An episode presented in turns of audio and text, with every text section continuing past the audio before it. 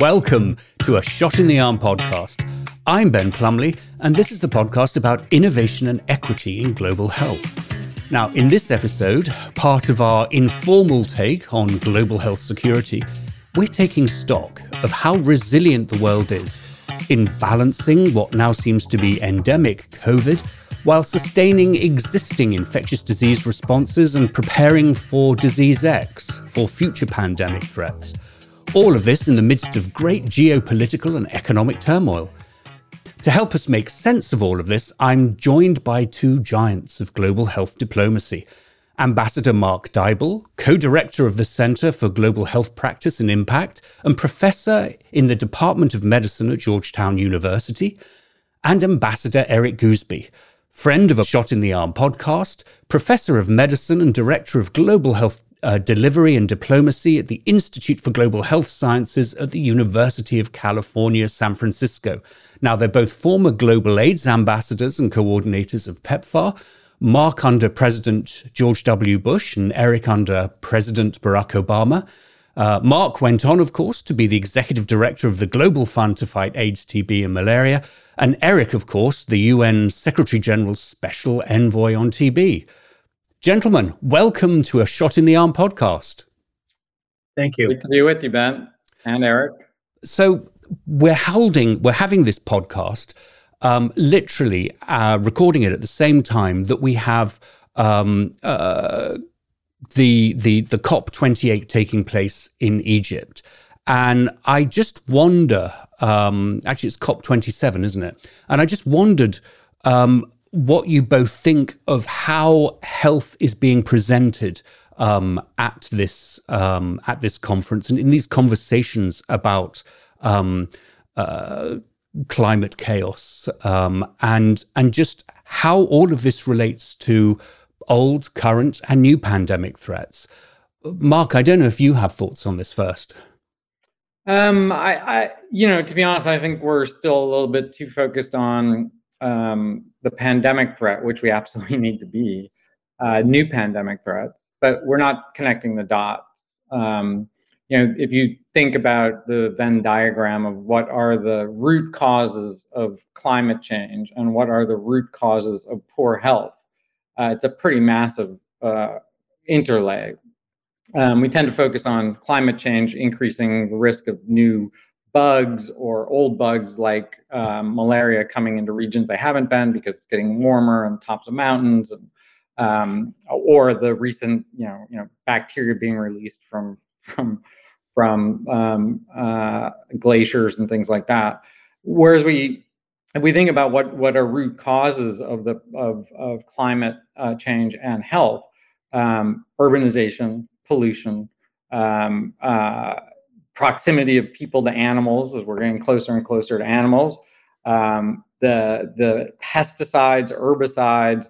You know, the UN recently reported that we've passed the the safety levels, uh, health safety levels for every type subclass of pesticide, organophosphide, um, uh, and that those are real health risks to humans. Um, but we don't connect these dots, uh, and I and so I think the conversations are there, but they're not there in a in a concentrated, focused way. And I think we could take some time to just do a Venn diagram of what's drive, what are the root causes uh, of current issues for health, but also future threats to health, um, and then start addressing them in a systematic way. Um, you know, eliminating um, mass production of, of animals, for example, and getting back to regenerative farming, which would be phenomenal for the environment, would also have tremendous health benefits um, uh, immediately by the, the, the, the damage done by pesticides, herbicides, organophosphides to humans, but also um, be the best thing to prevent the zoonotic jump of an animal you know from an animal to a human. So i the conversations are there but they need to get a lot more sophisticated uh, and faster and you, are basically referring to, I, I, think, in part, well, I guess out here we we sort of invented it, didn't we, Eric? Certainly, UC Davis was at the forefront of defining One Health, and and I've got my head around it over the last couple of years. This interplay between globalization, closer interaction with animals, um, and then the transfer, as you said, the zoonotic transfer of of, of um, new pathogens. But um, Eric, I, I, I wondered. You, know, you have been well, both of you have been masters at joining the dots. But how do we, from the global health community, do you think, incorporate climate chaos into our thinking? Um, we we still seem to be a little bit siloed. I think. No, I uh, strongly agree that with Mark and you, Ben, that this is truly um, a threat that we have allowed to be in the background in the medical community and in the response in the medical on the medical platforms to the threats presented by global climate change. There, um, there is a huge overlap. We also don't define the response specifically in disease disease progression, uh, kind of maldistribution of incidence of disease as a function of climate changes. Mark outlined most of them. Um, and I think we do a disservice to uh, other scientists uh, in the field that are non medical and to the population community at large because it's a complicated dot connection exercise, but a real one that has been there and it's been measured in part uh, the observations and measurements have increased over the last, you know, 20 years, but the reaction to that data um, has either not been, which is most common, or has been less than optimal or less than even the minimal response needed to change a trajectory. I think the cry uh, in the meetings in Egypt uh, are it's uh, we're at the, the point where it may be too late uh, and um, and they they still don't kind of articulate the specifics of that. So I'm frustrated with it, but I have to own the fact that um, the medical side of the equation has not aggressively engaged this. Um, I think the One Health, uh, the idea of um, antimicrobial resistance that comes out of that is the only thing that Mark didn't bring up in his in his in his list, uh, which we all see as uh, imminent. And in tuberculosis, it's especially uh, scary with the needing, leading resistance patterns uh, being in the response to treatment of MDR and XDR TB. Uh, there needs to be a rekindling and a crescendo of uh, import by medical community, climate community. There's scientists and medical people who generally don't talk to each other. Mm. That is slowly moving. Um, together. Uh, the UC Davis team has been uh, uh, just what are the relevant pieces of their work that the medical community needs to uh, respond to uh, and incorporate in both research and in diagnostic treatment responses.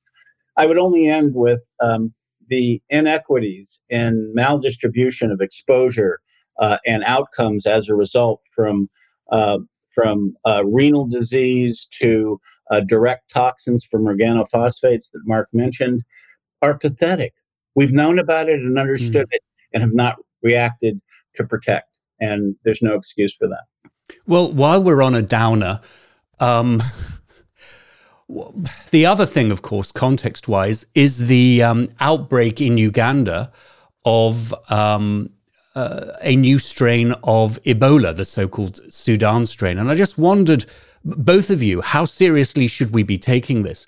Um, I, I, see that um, y- you know numbers are increasing, including infections and deaths in um, healthcare workers, and of course, our existing Ebola vaccines um, are are not proven to be effective against them. How worried are you about this outbreak? Well, I, I could say worried. Uh, the numbers um, have been kind of under the 150 mark uh, kind of creeping up. Uh, the deaths have gone up with that.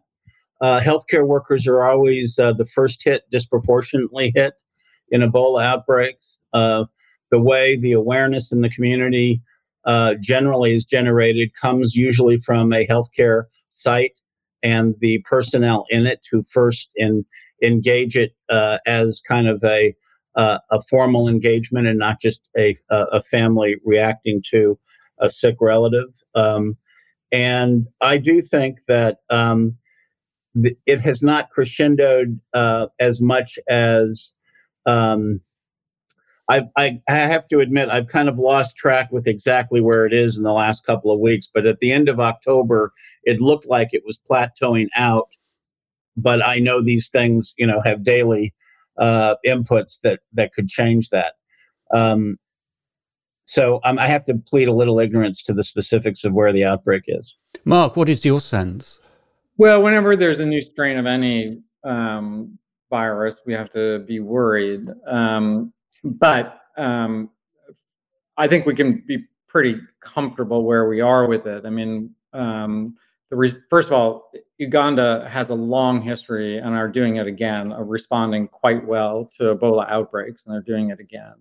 Uh, and the surrounding countries are now teamed up, and WHO is doing a fantastic job. I think it's a good example of how regional uh, activity can function, um, which doesn't surprise me because you know Africa as a continent had the best regional response to COVID of any region in the world by far. Um, uh, and John Nkengasong, uh, who uh, is now running PEPFAR, was had a huge role in that. But the heads of state got on it right away, and and WHO is deeply involved. And so I, I think the the response has been you know as strong as it can be. Fifty percent of the cases are still in a single county. Uh, there are no cases reported outside of Uganda yet. Um, and they know what they're doing. Their case contact rate is exactly where you'd want it to be, you know, relative to the number of cases. They're approaching, I think, 10,000 case contacts. Mm uh, with 105, 15 cases or so. So, you know, they're doing a fantastic job. And I, I, the what, but you're always worried when a virus switch, you know, trans uh, is a new variant. But it doesn't seem to be fundamentally different than Ebola, which is never going to be a global pandemic. Um, uh, so, uh, you know, I because it burns itself out too quickly, right? Things are going to be, yeah. Um, well, and that nicely gets us on to to um, I, I, think the core and perhaps the, the the positive start of the conversation around just how resilient our health systems have been. Um, y- y- you know, through the period of COVID, um, through a period where we've been uh, trying to maintain our response to AIDS, TB, and malaria. Um, but Eric, WHO recently report uh, released a, actually I think a very nice graphic report on the impact on um, uh, the TB response, noting unfortunately that uh, you know number of diagnoses had increased and morbidity, mortality had increased. And yet, we also saw, courtesy of Global Fund uh, investments in, in different parts of the world, and I'm thinking particularly of Bangladesh, that um, you know the infrastructure that had been developed to handle TB was um, was mobilized and pivoted to help manage COVID, and then uh, was able to to pick up. And countries like Bangladesh are actually ahead of the curve uh, in terms of um, diagnoses and monitoring. So, just just what's your sense of of how resilient our health infrastructures have been globally? Well, I think that um, that phenomena was seen everywhere. Uh, the people who were asked to respond to the COVID outbreak were also the people involved in uh, HIV and TB care specifically, both at the clinic sites uh, uh, as well as in the community. Uh, those networks and platforms were already laid and uh, appropriately were used to move both educational information and, when available, vaccine testing. and in a very small number of cases outside of developed settings, treatments. Uh, I think that um, the um, overwhelming uh, emphasis on it, the pendulum swing toward COVID and back to HIV, TB, malaria type programming, uh, it has started. The awareness of the displaced uh, um, attention to the diseases was evident immediately uh, and monitored. So I think people uh, knew it was going to happen, knew they had to let it happen, but also saw that it was going to be important to uh, keep a quantitative awareness of uh, the displacement of effort uh, for the uh, ability to uh, return to that pre COVID moment. And better understand the expanded need that COVID uh, represents post uh, the uh, actual uh, kind of thrust of their outbreak. Um, it presented to us a glimpse of how platforms, when in place, can be rapidly mobilized uh, in areas that um, are the same type of work uh, and skills needed, but also uh, become the platforms where retraining uh, and uh, combining uh, new um, partnerships really emerged. And I think that that is is is also part of the story. So, so Mark, let me come to you on this because um, you were on, you were a member of this independent panel uh, for pandemics uh, response and preparedness, looking at how well we did. And, and you also had some pretty tough recommendations for going forward, which we'll get into. But um, at a 38,000 foot level, what did the panel think went well and, and also went wrong? Oh, the well part's a little bit easier, not much. Um, um, you know, the I think it was a, a, catastrophic example of the failure of our international uh, organiz- systems, I would say, uh, to respond. I think WHO did as a fantastic job, as good a job, fantastic, as good a job as they could under the circumstances and the gross limitations that are uh, placed on them and the un, uh, unrealistic expectations.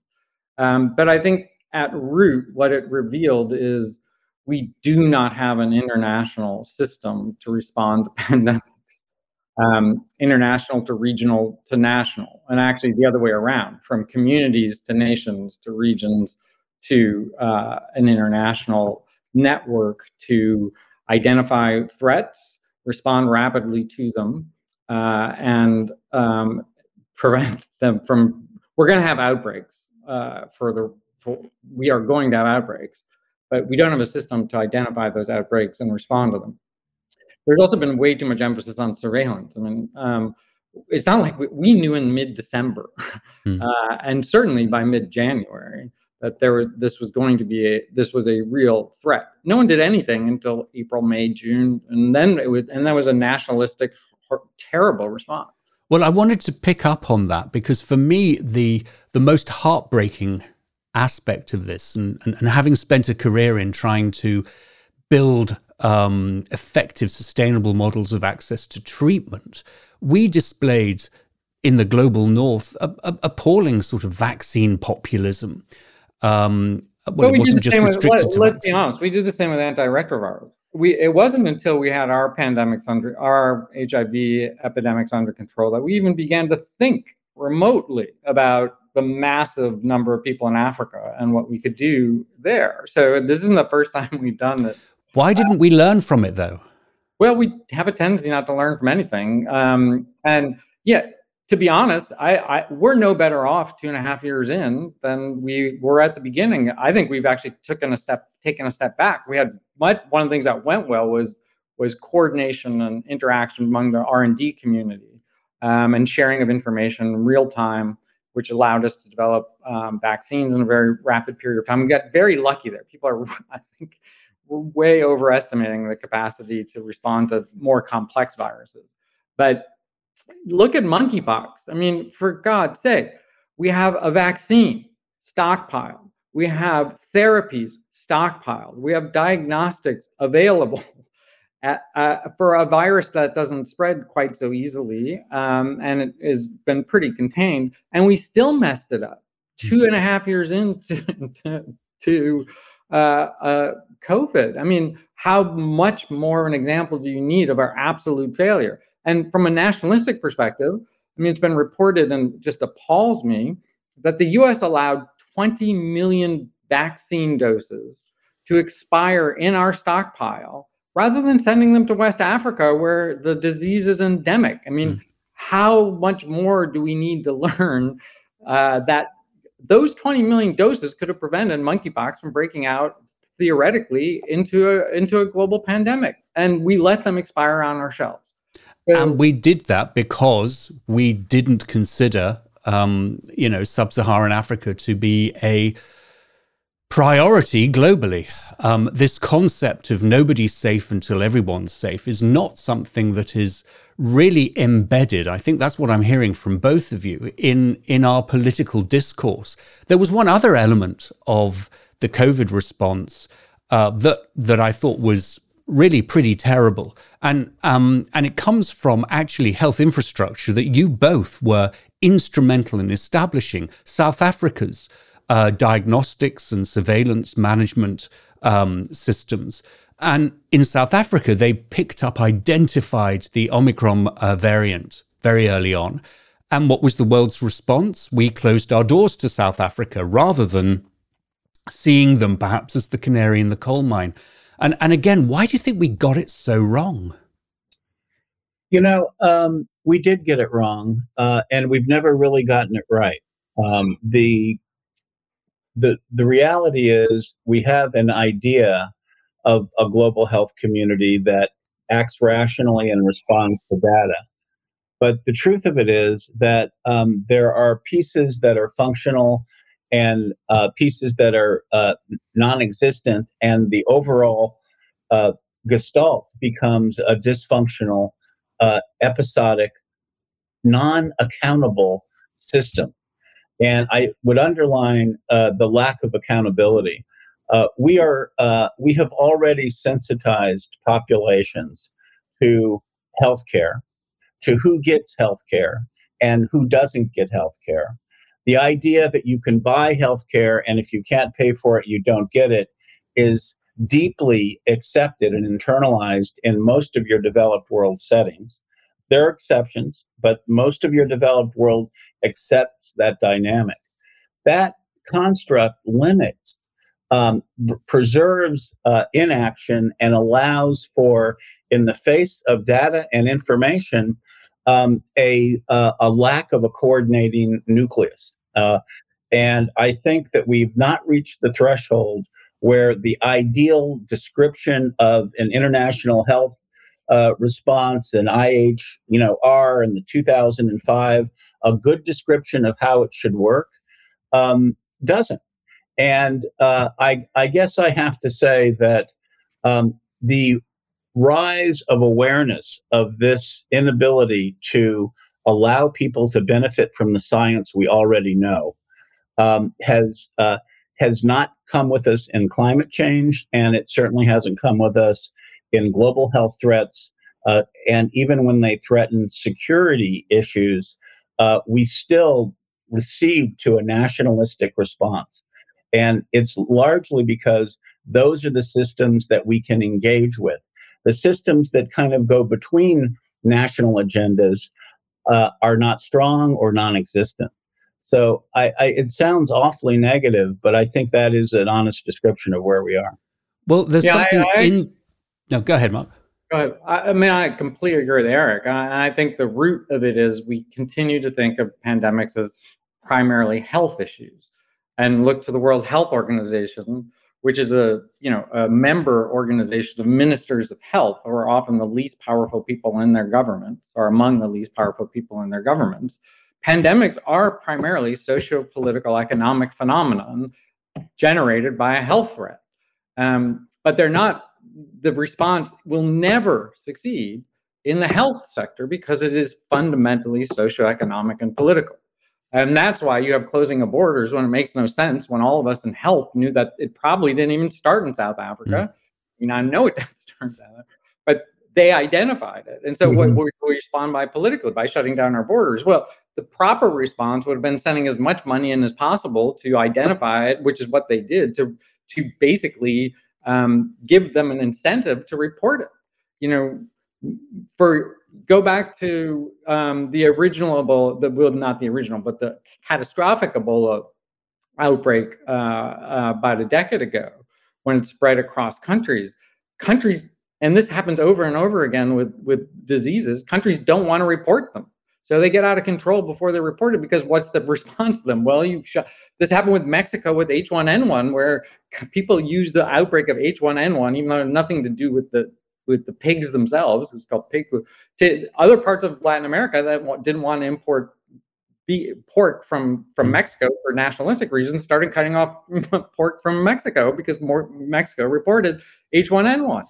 Um, so we we we disincentivize um, the interaction that are that is necessary by these kinds of responses. Whereas the right response, and here the IPPR and the G20 panel uh, have basically the same recommendation. David Miliband, um, him a lot of credit for putting it forward. We need to have a pool of money in the hundreds of millions that you can you can actually have forward funded basically that you draw down on as soon as there's an outbreak and hundreds of millions of dollars go into countries that raise their hand um, so that you can stop the going from an outbreak to a pandemic.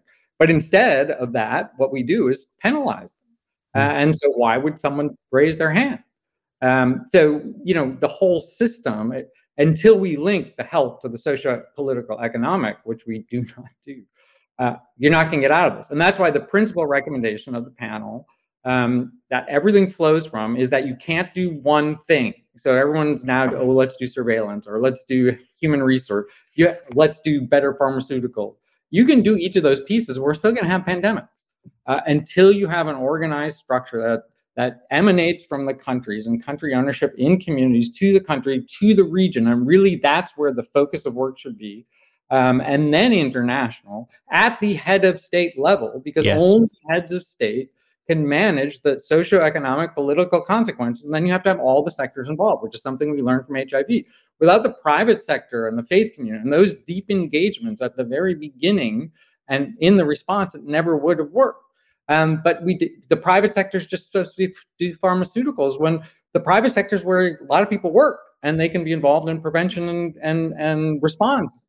Um, we do not think in an interconnected way, which goes back to our first conversation on COP27. we are still just in, in our, and I, let, I would just say that our global institutions have done phenomenal things and had had phenomenal responses, but none of the organizations that exist today, national or international, are built for rapid response or for multi-sectoral response. And until we remake and restructure ourselves um, we will always be slow. We will always be behind. Uh, and we cannot, with our current organizational structures and the way we think, um, we cannot respond. So, so, we so what you're what you're saying is that the kind of multi-sectoral response that, again, the three of us were involved in, uh, and me particularly from um, the community and then the private sector, broader private sector response that we thought we were getting together in the early 2000s Many of our listeners and viewers coming to this new will not be aware of that. And we haven't been able to institutionalize and, and, and develop that further. But here's the thought coming this fall, uh, we had the seventh replenishment of the Global Fund to fight AIDS, TB, and malaria. Um, and you know, it is a it is a platform, if you like, of country-led programs, as you call as you were describing, Mark, that that has had a huge impact over the last 20 odd years in saving lives from AIDS, TB, and malaria. And it started to um, adapt uh, and have become part of the, the COVID response. We saw that in many settings and the way that its funds were able to be diverted uh, or, or reprioritized, I should say. But at the end of the replenishment, we didn't achieve the $18 billion that we were looking for, we did achieve just over $14 billion from a range of governments and, and foundations and others. And I just, uh, I guess, two questions for you both. Do you see that replenishment as a success, as a fa- or a failure? Was it um, glass half empty or half full? Um, and then whether we can really start looking at the Global Fund um, as a platform that we could adapt in other settings. But the replenishment itself, what were your thoughts on that? I'll let Mark go. He spent so much time in that orchestration. Having run two of them. Um, uh, so, I, I mean, I don't, I think it was an unqualified success given the circumstances. So, you had um, the United States and President Biden hosting, which is phenomenal. Second time, President Obama also hosted one. I was privileged to be executive director at the time. We had the United States, Germany, Japan, the European Commission, a number of Nordic company, countries uh, increasing their commitments um, by 30%, despite everything else going on in the world. The fundamental problems were Italy uh, and the UK, and those remain the fundamental pro- problems. Neither one of them pledged. And that's why the number is so low. And we still don't know what their pledges are going to be. And certainly the new government in Italy is not, you know, I would not be putting some bets down on much money coming out of Italy, which is a shame. The UK, you know, they could cut, they're cutting everything. They're cutting all of the, their international commitments and, and uh, some by 100%. Yeah. So we have to wait to see what the new government, or maybe next week we'll have a new government again um, in the UK. Yeah, whoever the new government is actually going to make the decision, um, uh, the the you know, fortunately, the UK's relationship with the US is is probably its most important relationship, and so since President Biden hosted, hopefully that they, they won't go to zero, they'll go to some somewhere in between. Well, the other thing that is um, that is in be able to do it and also the links to global health security. So that was the United States. I mean, the United States put three and a half billion dollars in the global fund, and no one else followed. Um, and that's a problem for specifically for pandemic response. Um, then the U.S. Congress led on that, but the administration was fully supportive. And I think that was a hugely important move. And Rebecca Katz, before COVID, actually, had done an analysis of the Global Fund. Rebecca Katz at Georgetown too, but one of the and was in the administration, one of the leaders in the world on global health security. She did an analysis of the Global Fund pre-COVID and said, look, a third of the resources you can easily count as going towards pandemic preparedness and response because of the investments in systems, what you would use for case identification finding, the laboratory infrastructure, the links between communities and the the region, the, the, the within the countries regionally and then nationally all of this is part of pandemic preparedness and response. So uh, there is no great, there's been no greater investment in health systems than has gone into HIV, TB, and malaria, which includes uh, the United States response for through PEPFAR and the President's Malaria Initiative, through and through the Global Fund. And those right. massive investments of the last 20 years um, in systems that allowed for, and this is so important in the case of something like HIV, lifelong therapy, which is very different than shorter term therapy for malaria or, or even TB. You have to do lifelong therapy, and the system you need for lifelong therapy is fundamentally different in every aspect the healthcare aspects, the supply chain aspects, and uh, logistics systems, communication systems, all of that. And monitoring systems, systems, yeah. Are the basis for the response to any pandemic. And if you want to maintain them, and this is something we did at IPPR, why did some countries do well? Well, they maintained after SARS their pandemic response systems. The only way to maintain those systems, because we're going to have pandemics intermittently, new pandemics, new pandemic threats intermittent, is to fight current pandemics. Mm. Uh, and that's how you maintain the systems. And HIV, TB, and malaria in some parts of the world are the fundamental systems. In other places, you could do it around hypertension, diabetes, uh, whatever the threats are, health threats are, and integrate these. But you can't, you're not going to maintain a system for something that happens once every five to 10 years and expect it to function. Use the current pandemic systems, invest in those so that they have the surge capacity to respond when needed. Well, that's our that's our top line message out of this podcast, and and, and there is an aspect to this around the um, therapeutic and prevention diagnostics approaches. I want to come back to you both on, but Eric, going back to Mark's comments about the United Kingdom, our friend Andrew Mitchell has been appointed the um, uh, development overseas development secretary, and he's got a place back in cabinet. What do you think we need to do to uh, to get the British to step up to the plate? Because it's it's sort of they're beginning to see this. There there wasn't going to be senior leadership at COP. Um, King Charles, uh, but Ricky Rishi Sunak uh, showed up in the end. Uh, do you think with someone like Andrew, we have a chance of getting them to see sense? Yes, uh, I think um, Andrew's role uh, in his shadow government uh, um, position in 09, 10 uh, really spoke even then to a lot of the issues Mark brought up. Uh, I think that he, for reasons of his background, um, has a deeper understanding of the um, infrastructure needed around uh, pandemic preparation.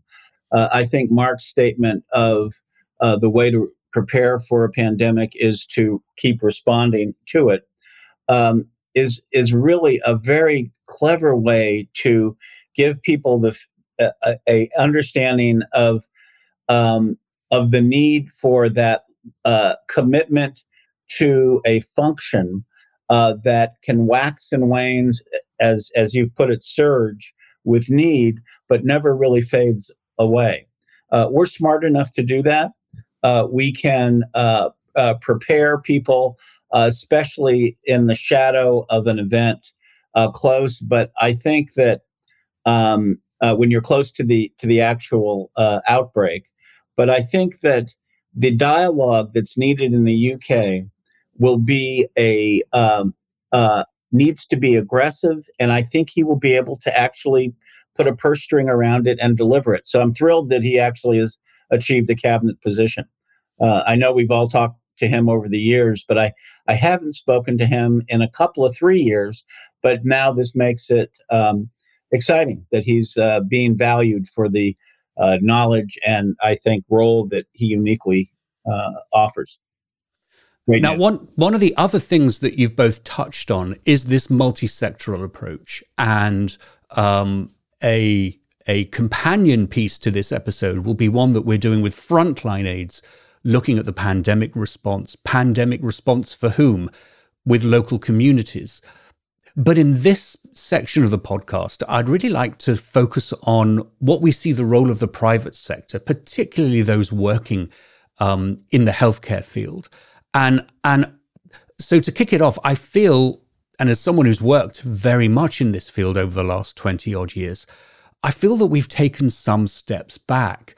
Um, you know, the the uh, inability to make vaccines truly global, um, and some pretty ridiculous, I think, half-assed efforts to try and um, then make a few vaccines available on occasion should the wind be pointing in the right direction.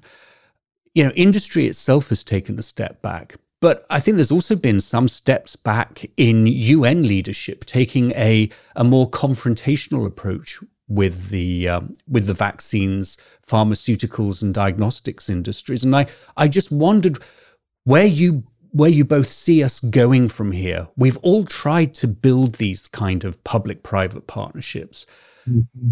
but they don't seem to have had the resilience that we would have hoped for in the COVID exper- uh, experience.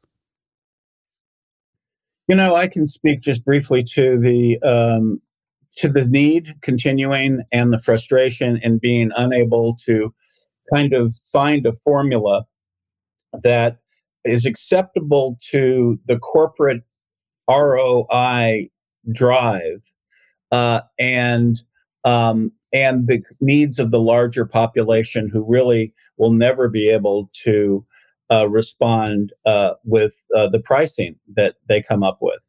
Um, and I uh, I think creating a space where the discussion around um, the need to please shareholders and um, uh, and embrace a profit matched with the need for increased access and availability uh, to the populations that need it on a medical scientific level uh, needs to be part of our approval process for drugs.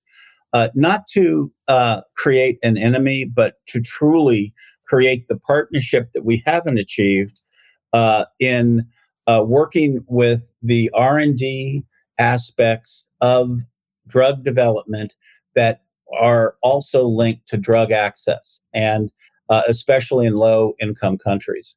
Uh, i believe that we are smart enough to put that discussion together uh, in a protected way uh, that allows for the corporate needs to be flushed out and clear in the discussion uh, to um, kind of the global community who ultimately needs to find the resources to cover this.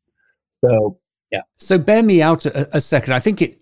honestly, it's probably fairly obvious for treatments and for vaccines. And I, I, I noted that you all and our good friend Peter Piot called for, you know, local manufacture of vaccines in the South uh, as part of this overall preparation.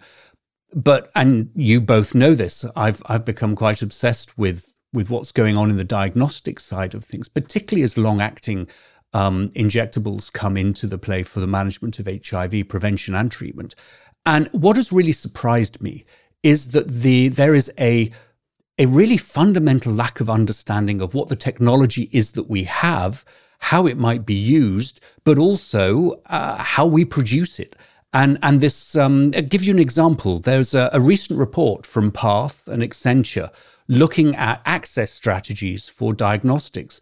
It's good, very good in parts, but it it makes the argument that the model that we took for HIV therapies could be applied to diagnostics. And I think they were imagining that these were all point of care, what kind of point of care diagnostic tests, I'm not really sure, but that you could manufacture these locally and, um, you know, wham bam, you know, you've, you've, you've got the diagnostic side of it. Whereas in reality, it's much more complicated. There is this interplay between the need for strong, high throughput lab based diagnostic networks with frontline point of care tests. Um, and, and again, the question of availability and affordability of those frontline point of care tests is, is also up in the air. So, so, how might we start going about getting the international community to think more, um, more effectively about how to deal with that side of the equation? Um, how do we root our conversations in evidence and science and not aspiration? So, uh, you know, um, a lot of groups have called for ma- local manufacture, but it has to be intelligent manufacture. We've been having these conversations around HIV drugs for a long time. Um, uh, and IPPR, IPR, PR, and others, have, you know, and the Africans themselves have a long-term sustainability plan. I think the conversation is misplaced talking about manufacture, to be honest. You have to own discovery. You will we will never get out of this out of manufacture. Um, um, if if if your target product profile begins with we can have a minus 70 requirement because it's we can do that in high income countries, you're never going to have access uh, for for a long time. When you say minus seventy, you mean in terms of the, yeah, the I mean, temperature for, the, for storage? The, the, RNA vaccines required, you know, the early ones required minus seventy degrees. But if your target product profile is agnostic to your temperature requirement, it's by definition not going to be global for a long time, and that's exactly what we see, right? So you have to own discovery, and I also think this is this is how we get out of a lot of our world's problems. We do we, we talk a good game on innovation, but we don't fundamentally have innovation. We have restricted access to innovation in the same way we have restricted access to production. Um, and that restriction on access to resources for discovery, for research and development, beginning at discovery, going through translational to until you own that, you cannot you will never get out of it by having production capacity alone. Nor will you be able to ever export that. If you can produce at a lower cost, you will never be allowed to export it because you will be restricted from doing so by the licensing agreements that allow you to manufacture. So I think what we need to be investing in is opening up uh, innovation in low and middle income countries where phenomenal ideas are and great, great people and institutions and if we let a new generation, and you know, Africa is 75% of people under 25, you don't need the educational doctoral system. We don't, you don't need all that stuff. I swear to God, a college kid could come up with an RNA vaccine with what's published right now. Right now, um, we we build all these structures and things that that limit that limit access to to discovery, that limit access to research and the, the research and development processes. We don't need to be doing that. And so let's invest in all of our future because innovation is all of our future and invest in actual innovation and kind of take the shackles off of the early parts of research and development, which was discovery and innovation, and the translation and how we do clinical research and where we do clinical research and how it's funded, and switch to a global innovation uh, opportunity. That's how we get out of this mess. We can do all we want on production. It's not going to solve the fundamental problem until, and nor will we ever have the rapid responses that we're going to need unless we have everyone in the world, all this innovation possible. That's that's how we can solve climate change. We can eliminate pesticides and organo. We can we can solve nearly all of our problems if we actually unshackle, unleash innovation from the beginning with discovery, and then allow the production piece to happen. But not just allow, but invest in it. But we have to do the end-to-end parts of research and development uh, in an open, innovative way, and that's how we get out of. That's the only way out of this problem. In my view. So, so that te- that I think makes great sense to me from uh, the therapeutics and from the vaccine uh, the vaccine side. Um, in, and well, and but but in the but we all want, I guess, to get to a point where we have a low cost, uh, high performance, easy to use diagnostic, multi platform, i.e., that it covers a lot of uh, a, a, a, a, lot of pathogens, HIV, um, TB potentially, uh, but also perhaps some non communicable disease um, functions as well. But the technology isn't there yet. And so, uh, you, you, know, I, I think it's important that we, we focus on that aspirational. Um, but I remember in the um, early days of the 1990-90 campaign for um, uh, 90% an HIV campaign that UNAIDS launched around, you know, 90% of people know their status, 90% have access to antiretrovirals and, and, and 90% have um, undetectable viral loads. And, and, and the call was we need viral load and we need it now. We need point of care viral load and we need it now. And it didn't exist. It didn't exist in the form that we, we wanted. So what would be really interesting is to get your sense of how we how we make these trade-offs now and and how we um, ensure that we are able to monitor um, no first of all diagnose effectively and i think you know for hiv the global fund and pepfar has gone a, a long way there but how do we do that in a way that is um, sustainable and really does bring the kind of of uh, country engagements. And you know, could there be economies of scale? I don't know between urban and and peri-urban areas.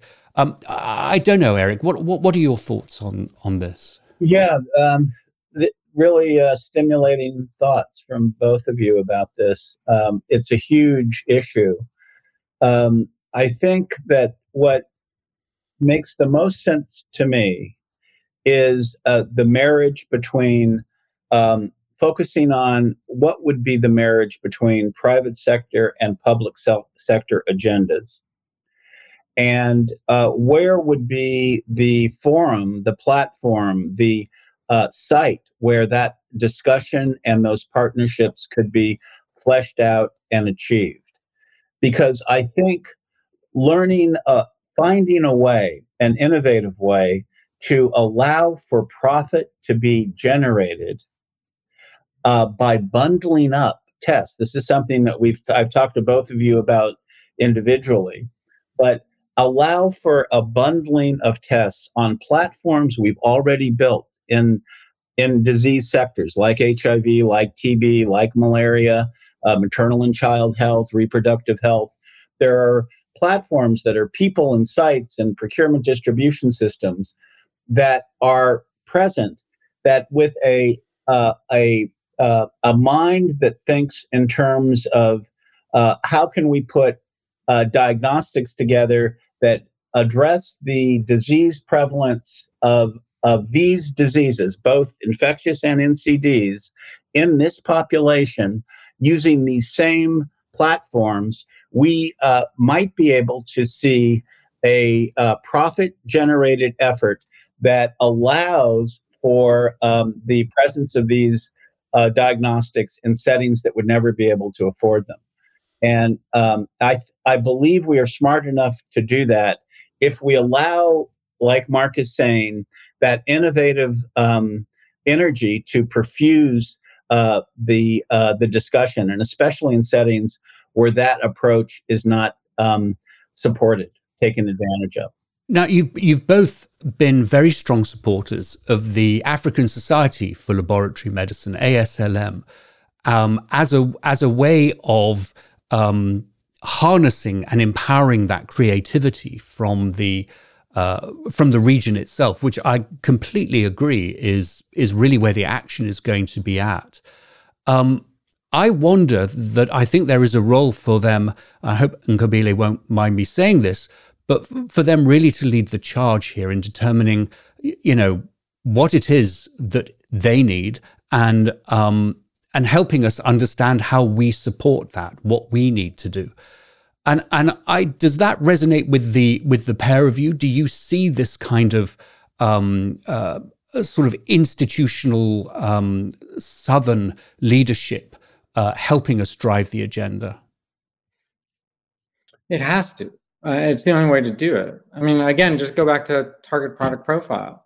What interest would it be for a large pharmaceutical company to come up with a uh, rapid test that will include tuberculosis and schistosomiasis. And I mean, there is no incentive in, or to do a rapid HIV test. There's, we don't need them in the US and Europe.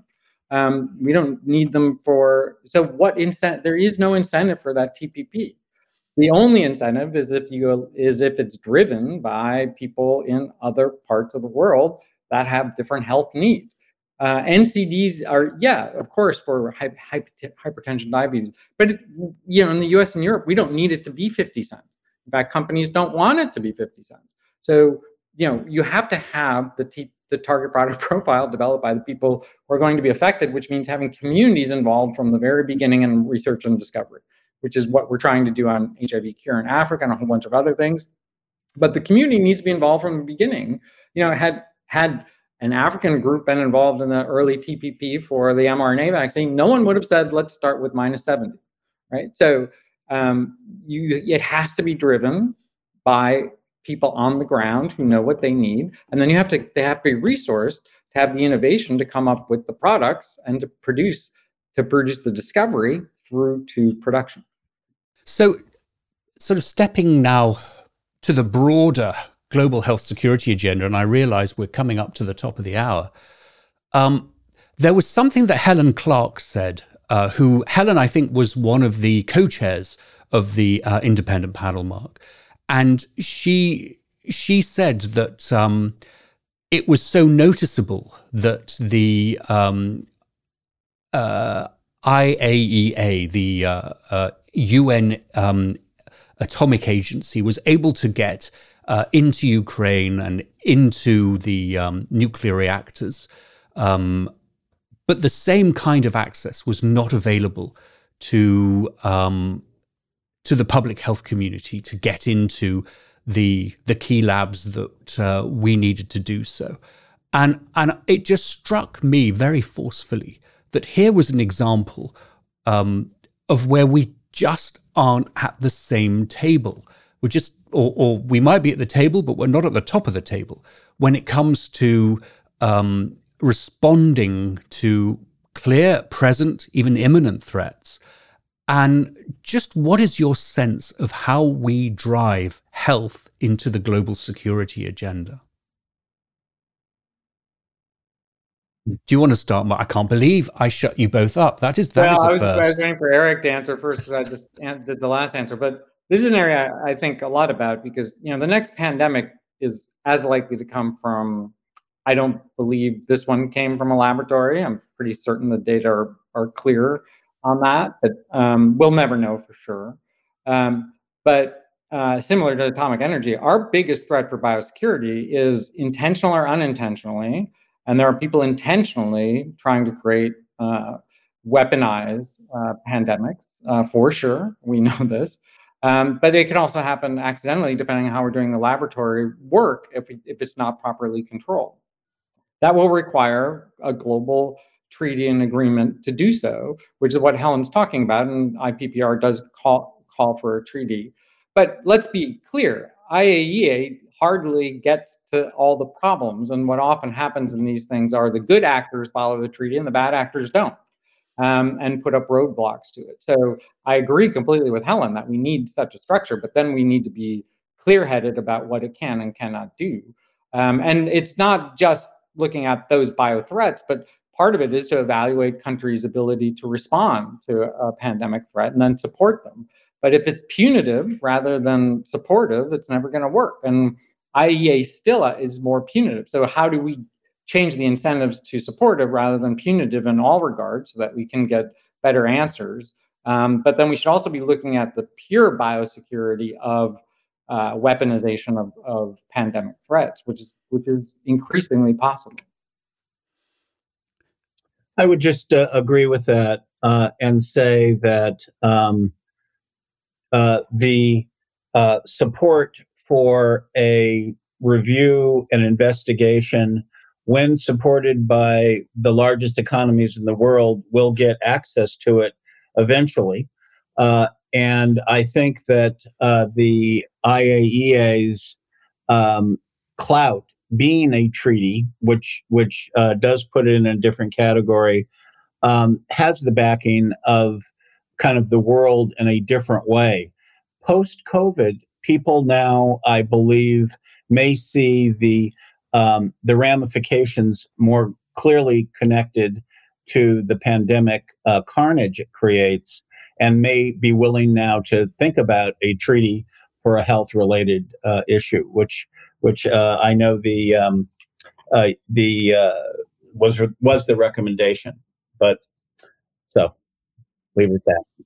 And there's an active, you know, Don Yamamoto was just appointed by the administration to be our chief negotiator, and the negotiations have been going on. But um, you know, treaties aren't going to solve treaties. Don't solve problems either. uh, they they help, but they don't solve the problem. It just gives you a framework. You have to actually invest in and maintain those systems, which comes back to the principal theme. Let's respond to current pandemics and build the system so they can search to respond for other pandemics in all ways, including new technology, new approaches, while we're protecting ourselves from biosecurity risks. So we we we're sort of come to the end of our time. Is there anything that we've missed? Anything that y- you think, in the context of this conversation, that that we ought to flag up? say, for example, um, you know, John Nkengasong's leadership of PEPFAR. What do you want to see from him? Um, we didn't really cover PEPFAR in great detail, um, although it's both firmly in both of your DNAs. But other things that we haven't really touched upon. You know, I guess I, I think you've done a broad um, brush. Uh, I, I think it has sounded maybe a little too negative, even though it should sound negative. I, I, I do see um, hope, and part of it is John Nkengasong's uh, taking over of the PEPFAR platforms and his deep understanding of the struggles that sub-Saharan African countries in particular, but also globally, are in both with the COVID response, but also the response to uh, the three diseases. Um, he has an unusual background that gives him credibility in both political and scientific arenas, just as we need that convergence to be intensified. Uh, if Africa can lead that uh, march uh, at best, at a minimum, be central in that march, uh, I believe that uh, John will be able to find that space. And I know Mark and you both are uh, committed to supporting that effort, but I believe it's the effort for the planet. Uh, the movement of platforms into a broader uh, response to the needs of the same populations we've already captured with three diseases. using those platforms to now stop those same individuals from dying from hypertension, diabetes, and coronary artery disease undiagnosed and untreated. Uh, it's time to move without a receding of the effort, but a completion of the promise that we've already started. That's what it is for me. Yeah, I'll just agree completely. I mean, John was an inspired choice. He is um, going to be uh, the best coordinator ever. Uh, sorry, Eric. I, um, I think you know he's he's got uh, it was just a remarkable choice. And I think what the State Department and the administration has proposed in terms of consolidating other all other pandemic work in the State Department, which is kind of scattered, into one office, and to dual hat John both as the PEPFAR coordinator and to oversee that uh, is exactly what's needed. And I think it's what, you know, the Africans, you know, let's be honest, they had to give him up as the head of the Africa CDC, and he's spectacular. Um, uh, Africans expect him to be involved in pandemics. The, there's a reason they were willing to, you know, let him go, um, and not just the pandemics of HIV, TB, and you know, HIV and TB and other pandemics that he's directly responsible for, TB related HIV, but also broader. Uh, and so I think the State Department's taking the actions, and John's exactly the right person to be able to uh, figure that out. How do we strengthen the HIV response by having the systems in place that will allow us to get to the end of the AIDS epidemic, but also will be there for surge for other pandemics. And as Eric said, his political cloud. I mean, he has he has heads of state on you know his his speed dial. I mean, the, he was their go-to guy, and uh, and he's so respected in all of the world. He just received a big award in Berlin, uh, totally appropriately. So you know he's got everything it takes, um, and I hope everyone gets behind him and supports his vision as we approach the 20th anniversary of PEPFAR in this com- in coming May. Um, uh, there's been many of evolutions. PEPFAR does not look, Eric evolved it, and it's evolved and evolved and evolved as it should. Now is a key inflection point um, uh, for another evolution, and John's the right person at the right time. That feeds into the entire conversation we had today. Well, with that, uh, what a nice way of bringing this conversation to a close. Um, a message of hope and enthusiasm about our, our, our next generation of leaders. Um, Mark, Eric, thank you so much. You are shots in the arm. well, that's it for this episode. Thank you to Eric and Mark. Thanks also to our director and producer, Eric Aspera from Newsdoc Media. A Shot in the Arm podcast is a project of the Global Health Reporting Centre and a member of the Health Podcast Network. This episode was produced with kind support from Roche Diagnostics. And finally, a big thanks to you. Have a great week and a safe week, everyone.